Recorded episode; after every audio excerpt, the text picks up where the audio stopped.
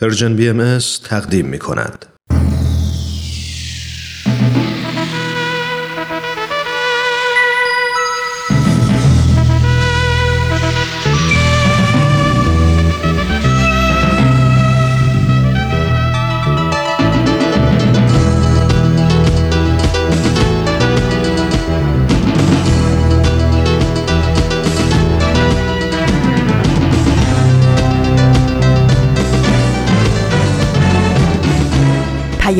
دوست. برنامه ای برای تفاهم و پیوند دلها.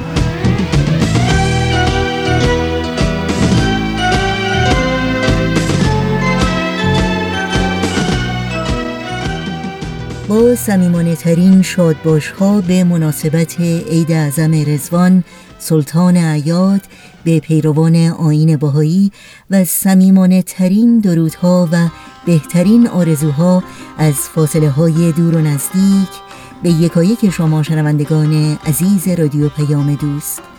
در هر گوشه و کنار این گیتی پهناور که در خانه و آشیانتون شنونده رادیو پیام دوست هستید امیدواریم سلامت و ایمن و پایدار باشید و با دلگرمی و امید روز و روزگار رو سپری کنید.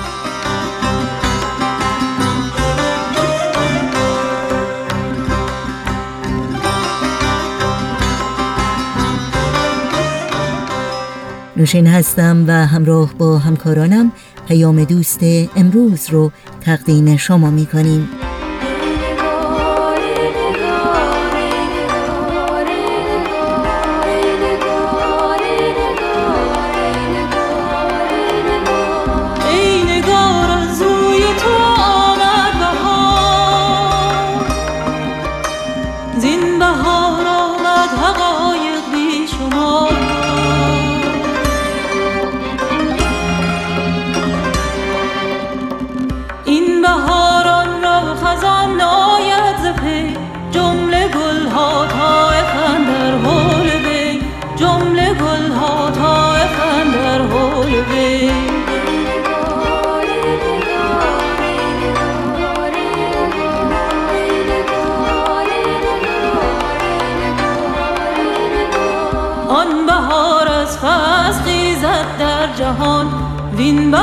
از نور روی بهار از نور روی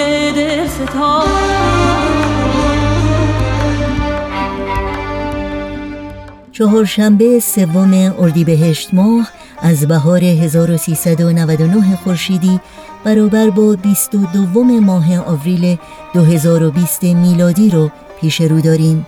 بخش های پیام دوست این سومین روز از ایام عید اعظم رزوان ویژه برنامه چراغ و دریچه و برنامه خبرنگار خواهد بود که امیدواریم از همراهی با اونها لذت ببرید. ضمنا یادآوری کنم که به خاطر ویژه برنامه ایام عید اعظم رزوان این هفته و هفته آینده برنامه سوپ جوجه برای روح رو نخواهیم داشت. دوستداران این برنامه می‌تونن از روز چهارشنبه 17 اردیبهشت ماه با برنامه مورد علاقشون همراه باشند. آن بهاران شوق خوبان آورد این بهاران عشق یزدان آورد آن بهاران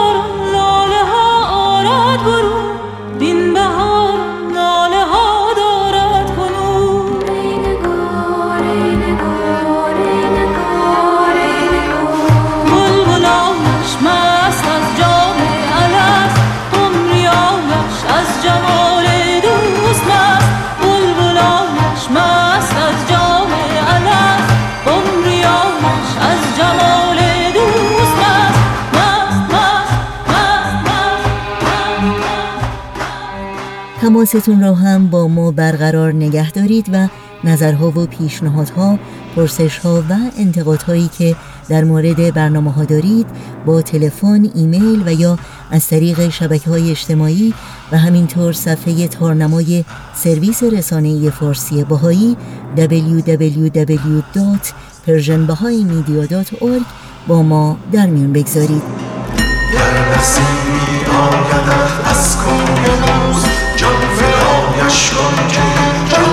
گر نسیمی برمزد زین دوستان یوسفان رو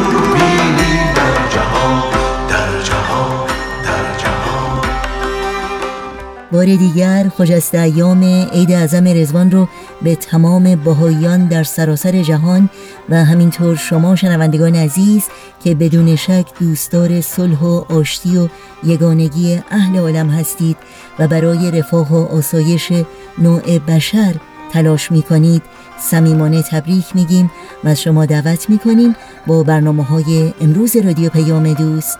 همراه باشید.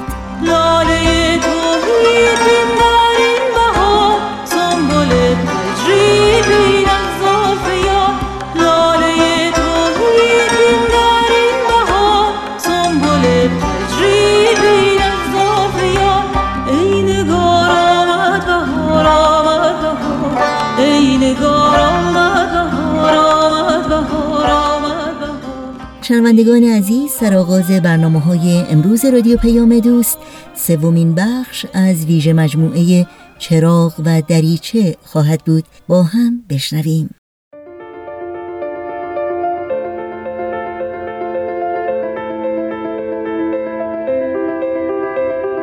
چراغ و دریچه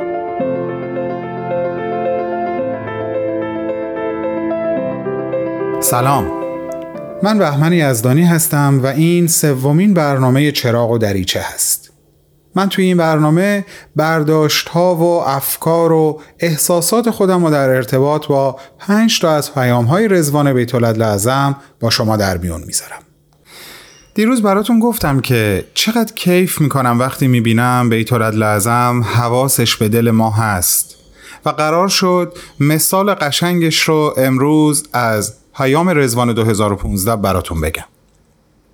ببینین تو این پیام و البته خیلی پیام های دیگه مثل این به نظر من با یک لحن و یک عاطفه مادرانه واقعا احساس می‌کنم با یک عاطفه مادرانه به ما میگن اگه تلاش کردین و هنوز موفقیت چشمگیری به دست نیاوردین ناامید نشین. امیدوار بمونین. اوضاع همیشه اینطوری نمیمونه. یه نگاهی به تاریخ امر بهایی بندازین. پر از وقایعی هست که اولش اصلا موفقیت آمیز به نظر نمی رسیده اصلا کاملا ناساز بوده. اما بعد به موفقیت های چشمگیری ختم شده. مثال می‌زنن که گاهی یه خانواده یا حتی فقط یه نفر با تکیه و اعتماد به تأییدی که مطمئن بوده از طرف حضرت و حالا بهش می‌رسه اقدامی کرده و بعد تونسته در محیطی به ظاهر نامساعد یه جامعه فعال و سرزنده پرورش بده. از طرفی نفس خدمت جدا از نتیجهش حالا اون نتیجه می‌خواد زود هنگام باشه یا دیر هنگام باشه. اصلا صرف نظر از اینکه اون نتیجه چی می‌خواد باشه و یا حتی اصلا این گیاه تلاش و استقامت تو قرار کی به گل بشینه خودش به خودی خود سرور و خوشحالی خودشه. یعنی خودش پاداش خودش محسوب میشه. خیلی فکر متعالی هست به نظر من. یه بلوغ متعالی این نوع تفکر. حالا داریم کم کم به اون مثالی که میارن نزدیک میشیم. یادتون هست دیروز براتون گفتم؟ همونی که گفتم ترجیح میدم از رو براتون بخونم. فقط قبلش این توضیح رو بدم که منظور از مهد امرالله ایران عزیزمون هست. برامون می نویسن از روش و سلوک بستگان روحانی خیش در مهد امرالله قوت قلب یابید که چگونه نگرش سازنده آن عزیزان استقامت و پایداریشان به عنوان یک جامعه منسجم و مداومتشان در ترویج پیام الهی موجب تغییر و تحول در سطح فکر و عمل در اجتماع آنان شده و می شود خداوند متعال با فرد فرد شماست. من یکی هستم ولی یک از هزارانم در پی پیوستن به جمع یارانم. قدر باران هزاران هر موقع که صحبت از ایران و ایرانیان و بهایی های ایران میشه به شدت احساساتی میشم. ولی الان به هر حال مشغول ضبط این برنامه برای شما هستم. باید احساساتم رو کنترل بکنم و صحبتامو ادامه بدم. قطر بارانم از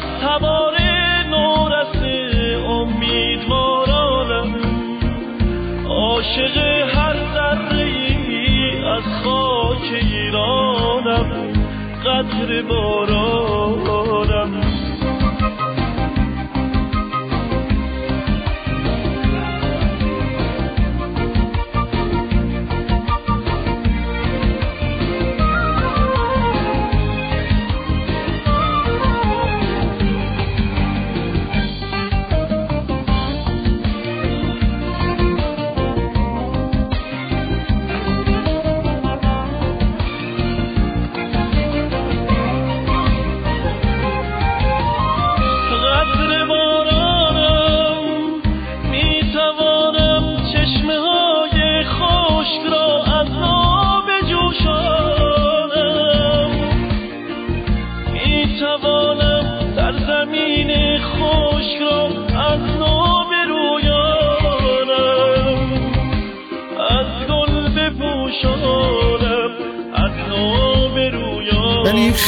دوست دارم حسم رو حس همین الانم رو با شما در میون بذارم. اگه بتونم درست این کار انجام بدم. بیت لازم دارن جامعه ای رو به عنوان یک الگو معرفی می‌کنن که سال هاست یعنی متجاوز از قرنه که تحت سختترین و گاهی حتی به نظر من باور نکردنی ترین شرایط از لحاظ سختی و مشقت به سر برد. خب؟ حالا اینکه یک چنین جامعه ای در یک چنین شرایطی بتونه بقای خودش رو حفظ کنه قطعا قابل تحسین و تقدیره بدون تردید.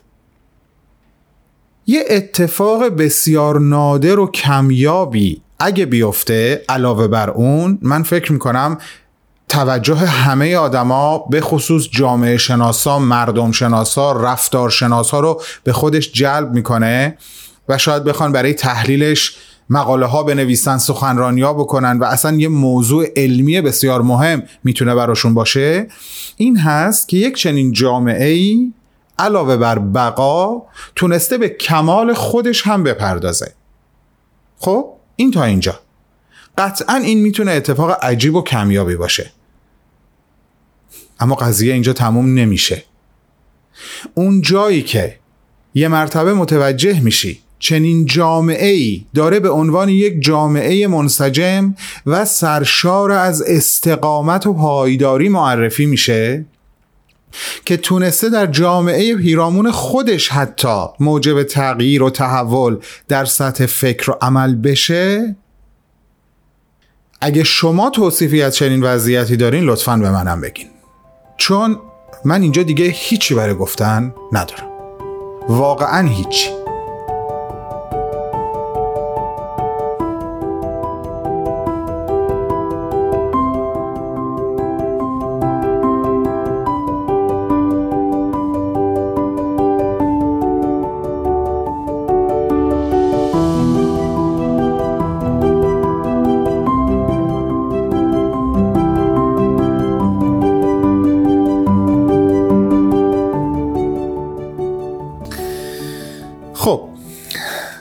باید به ادامه مطلب بپردازیم. در ادامه پیام چند تا بشارت و خبر خوب به ما میدن. مثلا اینکه در مرکز جهانی به منظور سرعت بخشیدن به انتشار مجلداتی از آثار الهی هم به زبان اصلی هم ترجمه انگلیسیش فهرست نگاری نمای سازی محتوای هزاران لوح که مثل یک میراث ارزشمند برای بشر به یادگار مونده و در مرکز جهانی به امانت نگه داشته میشه خیلی سریعتر از قبل داره انجام میشه. فکر کنید این صحبت پنج سال پیشه. پس قطعا الان در این زمینه دستاوردهای خیلی زیادی برای ما وجود داره. در ادامه اینطور میگن. که کار تأسیس هشت مشرق الاسکار با سرعت ادامه داره. اقدامات روابط خارجی در سطح ملی خیلی کاراتر شده. مشابه با دفتر جامعه جهانی بهایی در سازمان ملل متحد در نیویورک و در ژنو و دفتر بروکسل که خب اینا خیلی آشناتر هستن برای ما دو دفتر جدید در آدیس آبابا و در جاکارتا افتتاح شده. چرا؟ تا فرصتهای معرفی امر بهایی در سطح بین المللی در آفریقا و جنوب شرقی آسیا گسترده تر بشه همچنین دفتر توسعه سیستم های اداری در ارزاقدس ایجاد شده.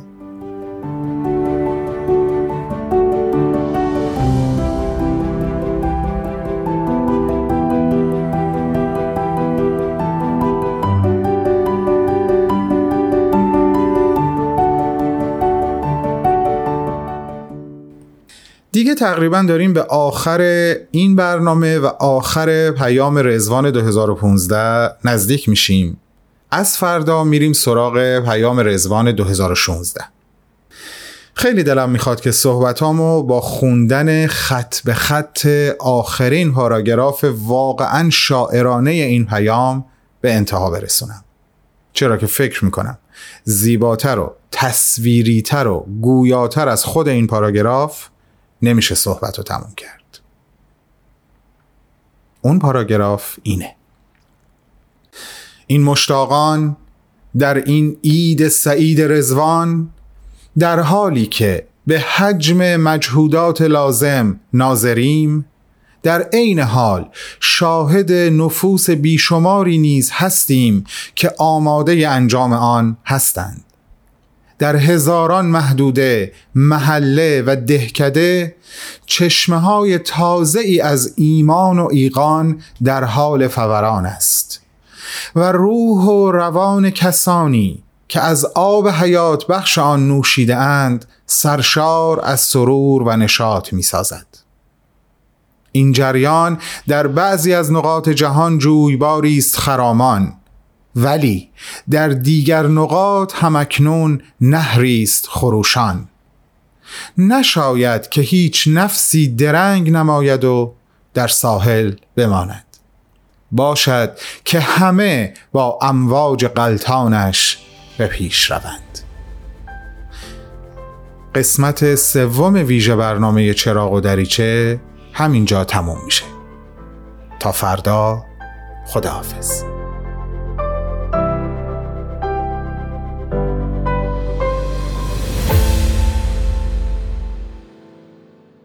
بخش دیگری رو شنیدید از ویژه مجموعه چراغ و دریچه به مناسبت عید اعظم رزوان با رادیو پیام دوست همراه هستید تا بخش بعدی برنامه های امروز با هم به قطعه موسیقی گوش کنیم. دشت گلا با دید گل است و همه ده گل گنچه به گنچه شکفت رنگ رنگ. از بر هر کوه و سنگ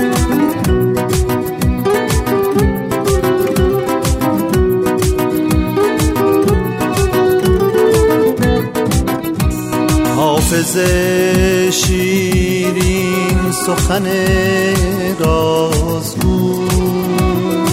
گفت زمانی سخنانی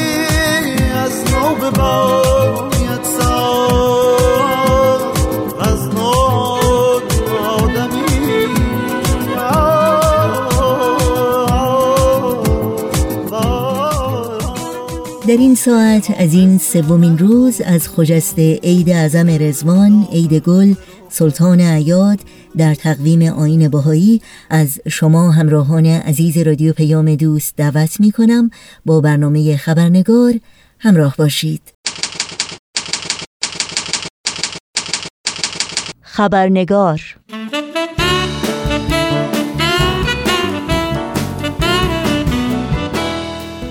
ضمن خوش آمد و تبریک عید اعظم رزوان به شما دوستان و دوستداران خبرنگار. نوشین آگاهی هستم و خبرنگار این چهارشنبه رو تقدیم می کنم بخش گزارش ویژه برنامه امروز ادامه گفتگوی خبرنگار با دکتر بهروز ثابت خواهد بود و از اونجایی که این گفتگو تا حدی طولانی است با پوزش بسیار بخش سرخط خبرها رو در این برنامه خبرنگار نخواهیم داشت.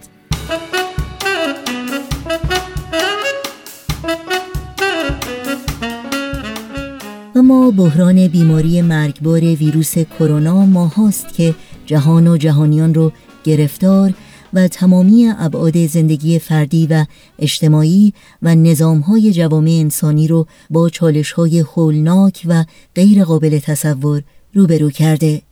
بر اثر این بیماری هزاران هزار انسان فارغ از تفاوت‌های ملیتی، قومیتی، جنسیتی و دینی و فرهنگی در کشورهای مختلف جان خودشون رو از دست دادند و میلیون ها نفر مشاغل و منابع امرار معاششون رو از دست دادند و میلیون ها تن دیگر در خطر تأثیرات وخیم و سرنوشت ساز این بحران جهانی هستند در حالی که صاحبان قدرت و سران دول که همچنان بر افکار و ایده های محدود و مخدوش گذشته و تأسی از راهکردها و الگوهای نارسا و از کار افتاده پافشاری می کنند از یافتن راه حل برای نجات از این بحران مرگبار و جلوگیری از فروپاشی ارکان اقتصادی، اجتماعی و سیاسی جوامع خودشون عاجز موندند. اما از بحران ویروس کرونا چه می‌توان آموخت و چگونه می‌توان از چنگال ویرانگر اون رهایی یافت؟ و در مورد این پرسش ها هفته گذشته گفتگویی را آغاز کردیم با دکتر بهروز ثابت نویسنده محقق علوم اجتماعی و استاد فلسفه و علوم تعلیم و تربیت. با سپاس بیکران از دکتر بهروز ثابت شما رو به شنیدن ادامه این گفتگو دعوت می کنم.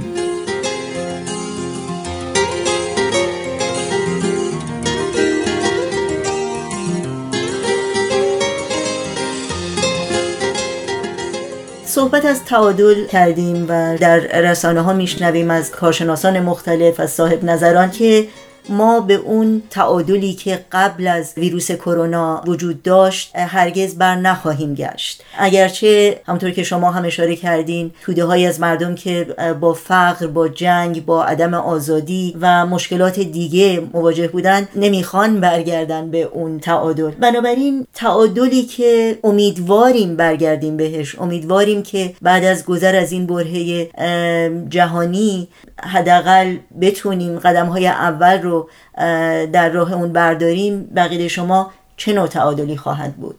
بله بله. ما داریم راجبه یک تعادلی صحبت می‌کنیم که برمیگرده به شرایط و مقتضیات ایجاد یک تمدن جهانی. در معنای بسیار وسیع کلمه. حالا یک تمدن جهانی رو نمی‌تونیم بگیم درست بعد از رفتن کرونا ایجاد میشه. نه منظورمون نیست. ولی بایستی پارامترهای رسیدن به یک تمدن جهانی رو که بر اساس اعتماد و همبستگی جهانی باشه اونها رو ما بایستی مشخص بکنیم و بعد تمام نیروهای انسانی رو در کره ارز به سمت رسیدن به اون اعتماد به همبستگی جهانی تجهیز بکنیم. این به نظر من اون نرمال و یا اون شرایط ایدئالی است که می‌تونه برای نوع بشر به وجود بیاد بعد از از بین رفتن این بیماری. خب طبیعتا این بیماری از بین میره مثل سایر بحران های پندمیک گذشته. خب طبیعتا تا زمانی که واکسن این بیماری وجود نیاد در حقیقت شبه این ابر تیره بر بالای دنیا خواهد بود. اما واکسن هم به نظر من راه حل اساسی نیست به خاطر اینکه خب گیرم این رو کنترل بکنیم. پندمیک های دیگری خواهد بیماری های دیگری خواهد بود و بحران های جهانی از همه مهمتر همون بحران محیط زیست به صور دیگه ای دامنگیر قسمت های مختلف عالم میشه. لذا همونطور گفتم بایستی پارامترهای یک نظم نوین جهانی رو در نظر گرفت و بعد نیروهای انسانی رو به سمت اونها تجهیز کرد و از تمام اون شرایطی که ما رو از رسیدن به اون همبستگی باز میداره از اونها پرهیز کرد. این به نظر من تعادلی است که بایستی راجبش فکر کرد راجبش نوشت تحقیق کرد و مشخصاتش رو مشخص کرد در سطح جهانی. یعنی باید یک مشورت بین المللی به وجود بیاد تا در مورد این مطلب بررسی بشه. این به نظر من کار ایدئال این خواهد بود که وقتی این بحران از بین رفت مثلا با نظارت سازمان ملل یک سمپوزیوم جهانی ایجاد بشه از تمام ملل عالم و فارغ از بحران های سیاسی و تفاوت های سیاسی بشینن این افراد یه از افراد با فکر و مطلع و محقق و راجع به این بحران نتایج اون و اون ایمپکتی که بر جنبه های اجتماعی و اقتصادی و فرهنگی جامعه خواهد داشت صحبت کنن و یک راه حل هایی رو راه هایی رو به دنیا عرضه بکنن به نظر یکی از اولیه ترین کارهایی که بایستی بعد از که این بحران از شدت اولش افتاد به اون دست پیدا کرد. اما اگر ما به این مطلب نرسیم یعنی سعی نکنیم که این به این جهت حرکت بکنیم. به نظر من این بحران بحران های بیشتری رو به دنبال خودش میاره. شما دقت بکنید الان اقتصاد دنیا به حالت تعطیل در اومده. اقتصاد امریکا که خب البته 20 درصد اقتصاد دنیا رو در بر می‌گیره. اروپا چین تمام مراکز اصلی اقتصادی دنیا الان از کار افتاده. و طبیعتا روز به روز ما داریم می‌بینیم که تعداد افرادی که دارن بیکار میشن بیشتر و بیشتر میشه. احتمال این که ما بعد از بحران کرونا با یک به اصطلاح Great Depression یک بحران امیر اقتصادی که این خودش می‌تونه کاملا بقایای اون تعادل و نظم بین المللی رو به هم بزنه و به دنبال خود جنگ هایی رو به وجود بیاره. بحران اقتصادی دهه سی یکی از دلایل ایجاد جنگ دوم جهانی بود. و اگر شما به این تقارن جنگ اول جهانی با اسپانیش و بعد بحران هایی که به دنبال اون پیش اومد بعد از شکست معاهده صلح یعنی League of Nations اون به دنبال خودش شرایط بحران اجتماعی سیاسی و اقتصادی دهه سی رو به دنبال آورد و بعد به دنبال اون جنگ دوم جهانی.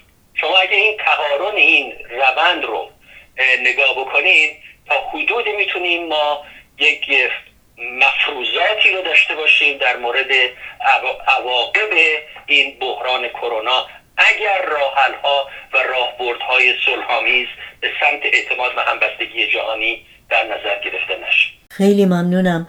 خب اخیرا دیدیم بعضی از افرادی که از ویروس کرونا به اسم چاینیز وایرس یا ویروس چینی از اون نام بردن یا به اون اشاره کردن که بر اساس گزارش اخیر سازمان ملل این نوع صحبت یا این نوع محاوره باعث شده که زنوفوبیا و تنفر به خصوص نسبت به چینی ها یا اقلیت های دیگه زیادتر شده. صد سال پیش خب می‌گفتیم اسپانیش فلو یا آنفولانزای اسپانیایی. ولی امروز اینکه بگیم ویروس چینی قابل قبول نیست. تا چه حد بقیده شما واقعا زبان محاوره تاثیر داره و چه چیزی تغییر کرده؟ بله بسیار مهمه. ببینید ما استفاده می‌کنیم از این لغت هایی که یک بار تعصب‌آمیز درش نهفته است. همطور که اشاره کردید می‌تونه به انواع اقسام بحران های اجتماعی دامن بزنه نسبت به هم حالت دشمنی به وجود بیاره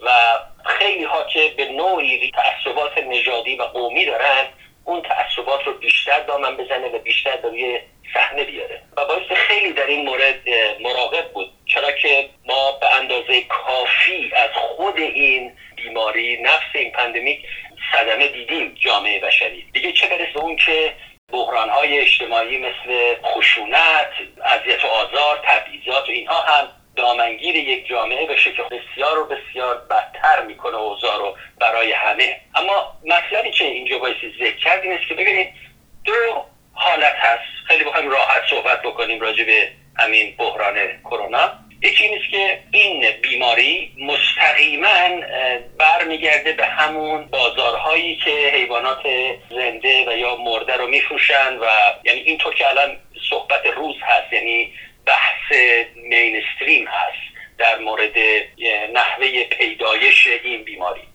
این صرفا نمی‌تونیم یک عامل خیلی محدود رو این بیماری رو منحصر بکنیم به اون. این برمیگرده اصولا به یک نوع lifestyle برخورد با محیط زیست. تمام اینها. ولی حالا فرض رو بریم بذاریم که این برمیگرده به اون بازار. که در اون حالت اولا نمیشه صرفا یک جامعه رو در این مورد مقصر دونست.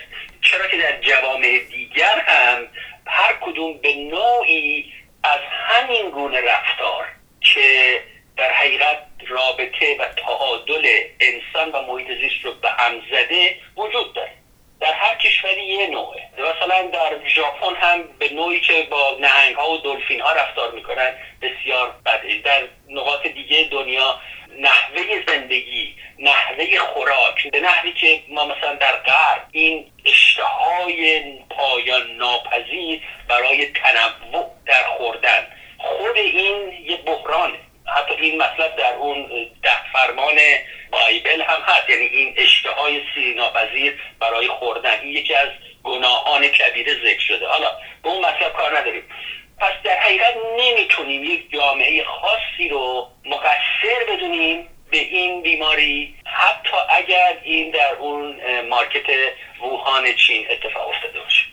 اما یک بحث دیگر هم دارم می‌کنم که این بیماری از یکی از آزمایشگاه های بیولوژیک چین که نزدیک ووهان هست اومده بیرون و دولت چین در حقیقت خواسته این رو پنهانکاری بکنه. البته پنهانکاری ها همیشه در سیاست جهانی حضور داشته. مثلا در دوران شوروی هم اتحاد جماهیر شوروی هم وقتی که اون بحران نوکلیر چرنوبل اتفاق افتاد اونها هم سعی کردن این رو پنهان بکنن. با نتایج بسیار فاجعه باری این حالت هست. لذا اگر حتی فرض رو بر این هم بذاریم باز مطلب بر نمیگرده به اینکه با بخوایم چینی ها مردم چین فرهنگ چین که فرهنگ بسیار قدیمی و دارای ارزش های بسیار مثبتی است اون رو مقصر بدونیم. بلکه باز برمیگرده به اون صحبتی که ما کردیم یعنی چی؟ ایجاد یک مکانیزم جهانی در عالم که جلوی این پنهانکاری ها گرفته بشه. تا زمانی که یک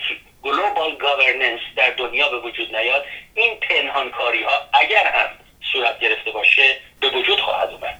لذا چاره این مطلب در این نیست که ما از ثبات رو برگردونیم به مردم چین. چاره این مطلب در این است که جامعه جهانی مشورت بکنه برای ایجاد یک نوع گاورننسی در سطح بین المللی که نظارت مستقیم داشته باشه بر این گونه اعمال. البته جلوه های از اون هنوز در عالم هست. منتها اونها رو باید قوی تر کرد مثل مثلا سازمان بهداشت جهانی یا سازمان هایی که نظارت می‌کنن بر انرژی هسته در کشورهای مختلف عالم. تمام اینها رو بایستی قدرت بیشتری داد و اوورد به زیر یک یک شبکه یک چتر مکانیزم جهانی بر اساس گلوبال گاورننس یعنی حکومت بین المللی حکومت جهانی که بر تمام این جنبه ها بتونه نظارت داشته باشه تا ما این نظارت بین المللی و این پیمان بین المللی رو به وجود نیاریم مسائلی از این قبیل بیشتر و بیشتر رخ خواهد داد و اگر اون نظارت بین المللی نباشه تبدیل میشه به, جنگ بین کشورها. به دامن زدن به سوء زن بیشتر بین کشورها. لذا از هر زاویه که نگاه بکنیم به دلایل به وجود آمدن کرونا ما نباید تعصبمون رو به سمت مردم چین برگردونیم. آخرین پرسش من در مورد این هست که بسیاری معتقد هستند که هر بحرانی در حقیقت فرصتی است برای یادگیری.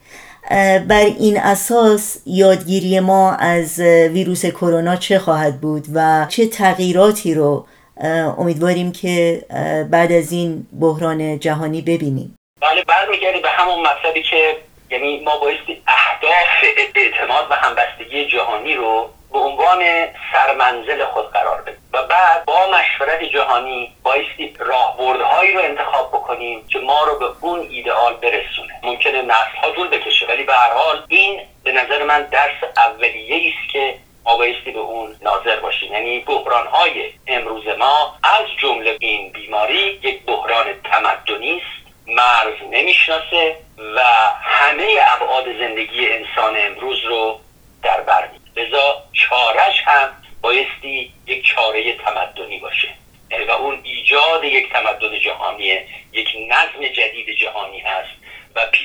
پیشرفتن به سوی اون با همکاری تمام دول عالم.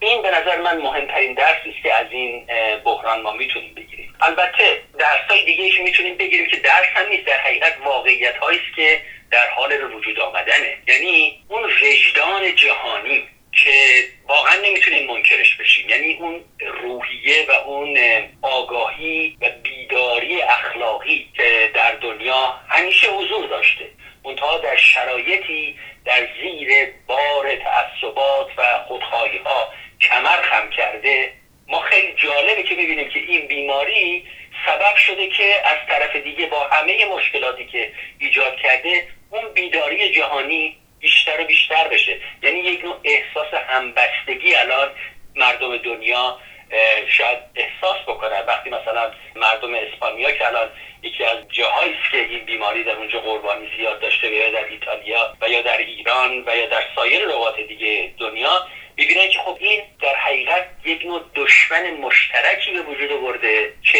مردم می‌بینن که پس دشمن ما ایتالیا و اسپانیا نیست دشمن ما اون شرایطی است که می‌خواد تمدن جهانی رو از بین ببره از جمله این بیماری. لذا این ایجاد این همبستگی و این فداکاری ها و این وجدان جهانی که وجود اومده که ما اون رو به بهترین نوعش الان در بین این جامعه پزشکی دکترها نرس در همه کشورها از جان خودشون گذشتن یعنی در روز اون دکتری که میره به سر کار میره در اورژانس و بیماران رو درمان بکنه این احتمال رو بسیار قوی می‌بینه بیمار برگرده به منزلش و به خانواده خودش. و با همین حرفا میرن. و همین الان چند وقتیش من نگاه کردم دیدم در نیویورک یک دکتر بازنشسته ای که بسیار سالها خدمت کرده و بازنشسته شده بود.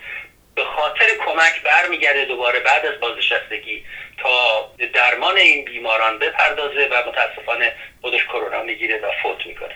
لذا این وجدان جهانی که زنده شده بایستی این رو قدر دونست و روش تاکید کرد و بیشتر روش کار کرد و, و به این نتیجه که واقعا عالم یک پدیده پیوسته ارگانیک هست و هر گونه لطمه به هر گوشه از این واحد ارگانیک بلا فاصله به تمام ابعاد دیگه گسترش پیدا یه نکته دیگه هم که به نظر من خیلی مهم هست این است که به نظر من این بحران یک به نحو واضح به ما نشون داد که ما نیازمند یک تعریف تازه از رابطه دین و علم هستیم. ببینید الان به خاطر وجود بیماری در ایران فیلمسل مدت های زیادی می‌گفتن که خب افراد نبایستی به این اماکن مقدسه برن و روحانیون مخالفت می‌کردن با این مطلب که چرا درهای حرم امام رضا رو ببندیم؟ چرا درهای حرم حضرت معصومه رو ببندیم؟ دارالشفاست در اصل. مردم باید بیان اینجا و شفا پیدا کنن و برن. و خب این برداشت از دین این تعصبات خراف آمیز اینها نه تنها به دین کمک نمی‌کنه بلکه بیشتر بیشتر پایه های دین رو سست می‌کنه. و یا حتی در امریکا هم حتی در بعضی از ایالت ها بعضی از این گروه های مذهبی افراطی با اینکه دستور گاورنر و فرماندار هست که افراد نباید دور هم جمشن ولی دارن مقاومت می‌کنن. این تعصبات بایستی از بمری بایستی ما تعریف جدیدی از رابطه دین و علم به وجود بیاریم. بایستی به این نتیجه برسیم که دین نبایستی به مقابله با علم بره. و بایستی در حقیقت یک همکاری ببینه بین اینها به وجود بیاد. و این یک درک تازه تری از هم مفهوم دین هم مفهوم علم به وجود بیاد و رابطه اینها بر اساس تازه قرار بگیره تا دین بتونه به ایجاد ارزش ها و باورها و اخلاقیاتی کمک بکنه که لازمه مقتضیات یک تمدن نوین جهانی است و اگر دینی بخواد با این یعنی باورهای دینی که بخوان با این جریان مخالفت بکنن طبیعتا محکوم خواهند بود و طبیعتا ارتجاعی خواهند بود و طبیعتا به زوالدان تاریخ و خرافات خواهند پیوست اینها به نظر من از جمله مسائلی است که بایستی مورد نظر قرار بگیره و ما در حقیقت این کرونا به ما یاد بده آلترناتیو دیگه بسیار می‌تونه خطرناکتر باشه هرچند ما یه جنگ جهانی نداشتیم مثل جنگ اول اما شرایط پیچ پیچیده و این عدم تعادل بین انسان و محیط زیست و بحرانهای اجتماعی و اقتصادی و سیاسی پی در پی که در جهان به وجود آورده تمام اینها شرایط رو فراهم نکرده یعنی در حقیقت می‌تونیم بگیم این شرایطی بوده که به همون شدت جنگ اول جهانی جامعه جهانی رو در دنیای امروز چنان در هم پیچیده و شرایط رو چنان پدید آورده که از بطن این این برخواسته لذا بایستی جلوی این رو گرفت و نگذاشت که این به بحرانهای عمیقتری در عالم منتهی بشه. خیلی ممنونم آقای دکتر بهروز ثابت از وقتتون. واقعا از مطالب بسیار ارزندهی که با ما سهیم شدین استفاده کردیم. مطمئن هستم که به زودی باز هم شما رو در این برنامه خواهیم داشت. خیلی ممنون هستم از این فرصتی که به من دادی سرنوشت را باید از سر نوشت. شاید این بار کمی بهتر نوشت. عاشقی را غرق در باور نوشت. قصه ها را قصه دیگر از کجا این باور آمد که گفت گر رود سر بر نگردد سر.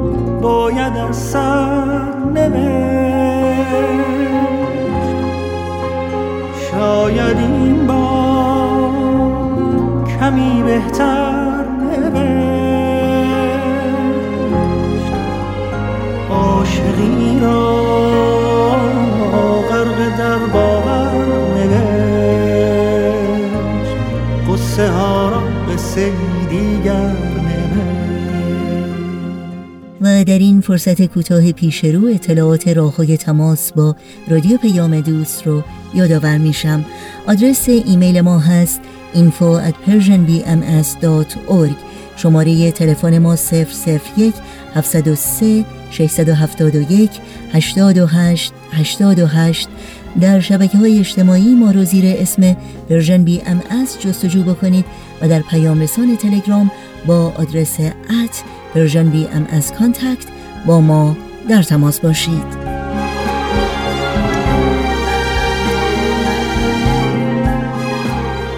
و در اینجا برنامه های این چهار شنبه رادیو پیام دوست هم به پایان می‌رسه. همراه با بهنام مسئول فنی و البته تمامی همکارانم در رادیو پیام دوست مجددا عید اعظم رضوان رو صمیمانه تبریک میگیم و شما شنوندگان عزیز رو به خدا میسپاریم. تا روزی دیگر و برنامه دیگر شاد و پاینده و پیروز باشید.